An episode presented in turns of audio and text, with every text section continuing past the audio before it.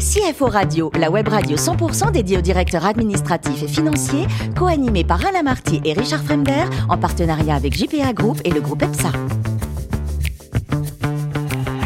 Bonjour à tous, bienvenue à bord de CFO Radio. Vous êtes 11 000 DAF et dirigeants d'entreprise abonnés à nos podcasts. Merci à toutes et tous d'être toujours plus nombreux à nous écouter chaque semaine. Vous le savez, vous pouvez réagir sur nos réseaux sociaux et notre compte Twitter CFO Radio-du-bas TV. Aujourd'hui, pour co-animer cette émission à mes côtés, Jean-Philippe Boringer, directeur général de JPA Group, présent dans 80 pays dans le monde. Bonjour Jean-Philippe.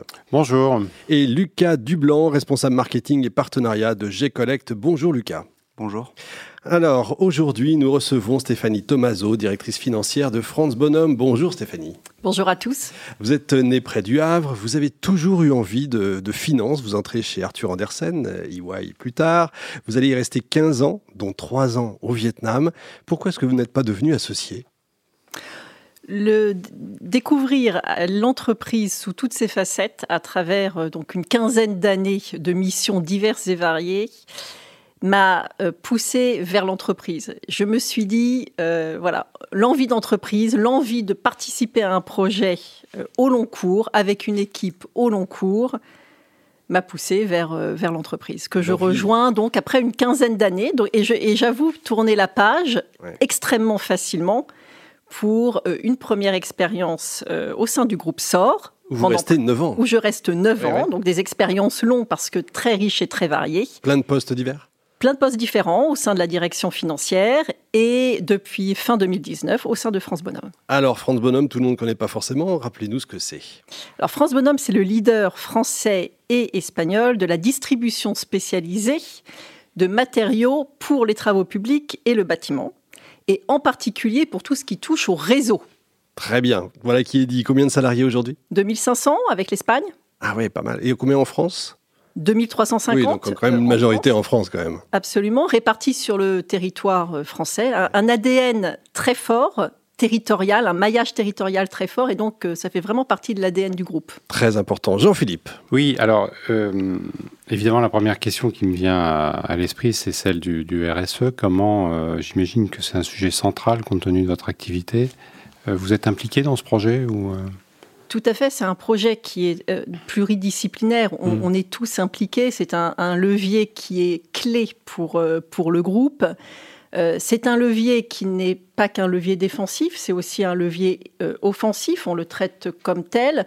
Trouver les meilleurs partenariats avec des fournisseurs qui s'engagent, qui s'engagent dans leur, dans leur production, qui s'engagent dans leur fabrication de, de produits. Trouver la, meilleure façon de, euh, de, discuter avec nos clients, euh, que ce soit nos clients artisans, euh, des comptes d'entreprise générale ou nos clients grands comptes qui sont aujourd'hui de plus en plus avancés et de plus en plus dynamiques sur le sujet. Nos clients, comme nos fournisseurs, aujourd'hui nous poussent à intégrer cette dimension dans notre offre et dans notre mode de fonctionnement. Et les artisans arrivent à suivre euh, la vague du RSE Aujourd'hui, probablement, euh, c'est un sujet qui est euh, qui, qui s'impose. C'est un sujet qui est devant nous. c'est un sujet sur lequel on doit aussi accompagner nos clients. et c'est bien comme cela qu'on le, qu'on le traite, notamment en ce qui concerne le traitement des déchets et notamment la récupération, le traitement et la valorisation également des déchets de nos clients. Mmh. Et ça représente un budget important, euh, RSE, c'est... Comment vous... C'est un budget qui, euh, qui, grandit, effectivement. C'est un focus qui est important, mais c'est aussi un engagement qui, euh, qui est important pour nous. C'est un, engagement qu'on retrouve également dans tous nos, nos, axes, y compris dans nos axes de recrutement. Aujourd'hui, on ne recrute plus si on n'a pas un discours et un engagement prouvé et fort en matière de, RSE. Et si on va un cran plus loin, puisqu'on parle également de finances, aujourd'hui, la RSE, les engagements que l'on peut prendre, euh, peuvent euh, aider dans le cadre de financement adapté, euh, intégrant une composante, une composante RSE. Donc c'est tout à fait transverse. Et puis ma deuxième question, c'est l'inflation. Comment Comment vous la gérez? Enfin, Comment vous, suivez ça en amont avec vos, fournisseurs, vos, salariés? Et puis, quel est l'impact de la pénurie de matières premières? Parce que vous êtes en première ligne, je pense, dans votre schéma. Tout à fait, le sujet de l'inflation est, mmh. au, cœur de nos produits. On a, on a deux années d'inflation euh, en 2021 puis mmh. en 2022. En 2021 avec des risques de pénurie, ce que nous n'avons plus ou pas eu en 2022.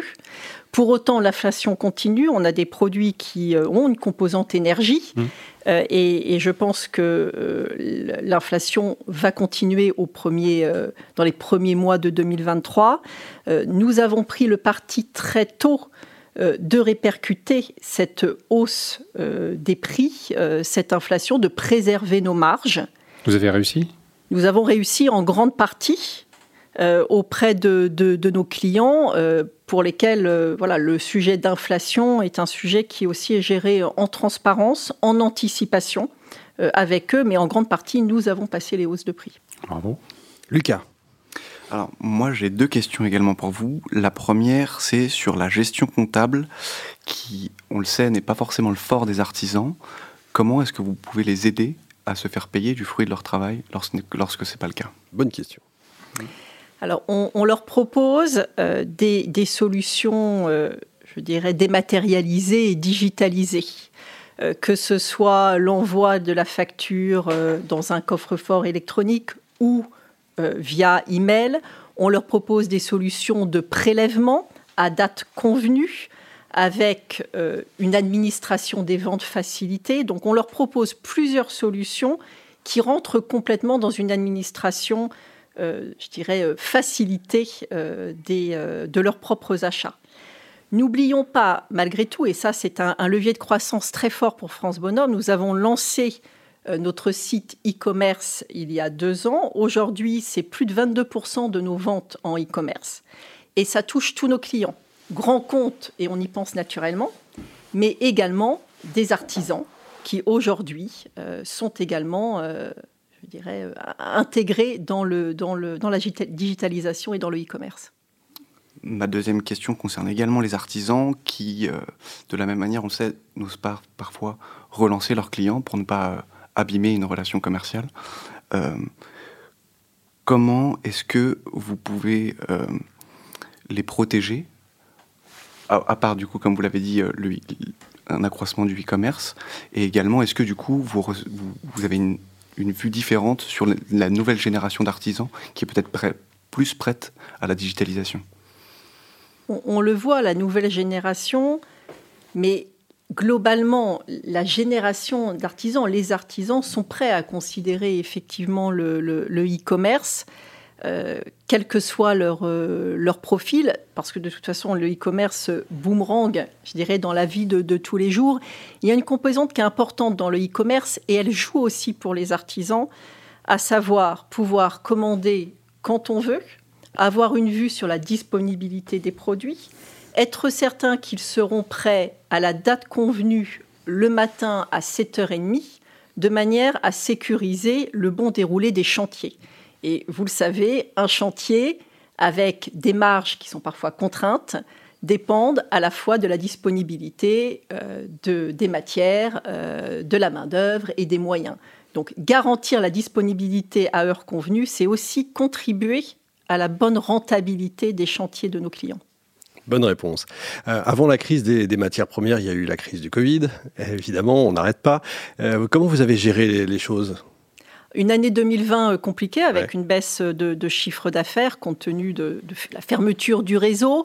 Une année 2021 de fort rebond, de retour à la normale, euh, avec euh, une nouvelle stratégie, c'est-à-dire la conviction que on ne rebâtit pas nécessairement sur ce que l'on avait avant. Donc on a utilisé la crise Covid et cette année 2020 entre parenthèses pour construire différemment 2021 avec un plan de relance autour de nouveaux axes, spécialiser notre réseau, être plus expert et digitaliser avec notre site e-commerce. S'en servir comme opportunité, c'est ça. Effectivement, c'est une belle idée. Stéphanie, le plus beau métier du monde, c'est quoi? Alors, c'est CFO ou prof d'histoire?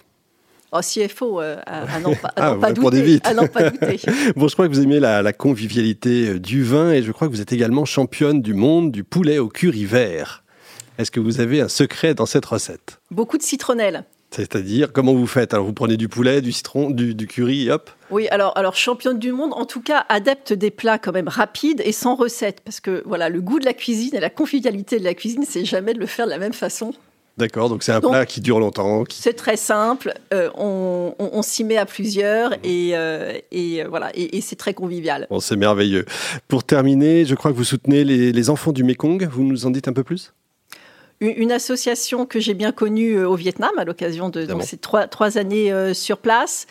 Euh, c'est euh, à la fois sur le Vietnam et en particulier sur le Cambodge, une association qui aide la, la réinsertion des enfants, leur donner confiance, leur, les aider à trouver un travail, une éducation. bien évidemment, ça passe par là, et en particulier avec un focus pour les jeunes filles. Mmh dans ces pays qui restent encore à, à promouvoir et, et, à encadrer. C'est important, il fallait le dire. Merci beaucoup Stéphanie, ne changez rien, vous êtes parfaite. Merci également à vous Jean-Philippe et à vous Lucas. Fin de ce numéro de CFO Radio. Retrouvez toute notre actualité sur nos comptes Twitter et LinkedIn. On se donne rendez-vous mercredi prochain 14h précise avec un nouvel invité. L'invité de la semaine de CFO Radio, une production B2B Radio.tv en partenariat avec JPA Group et le groupe EPSA.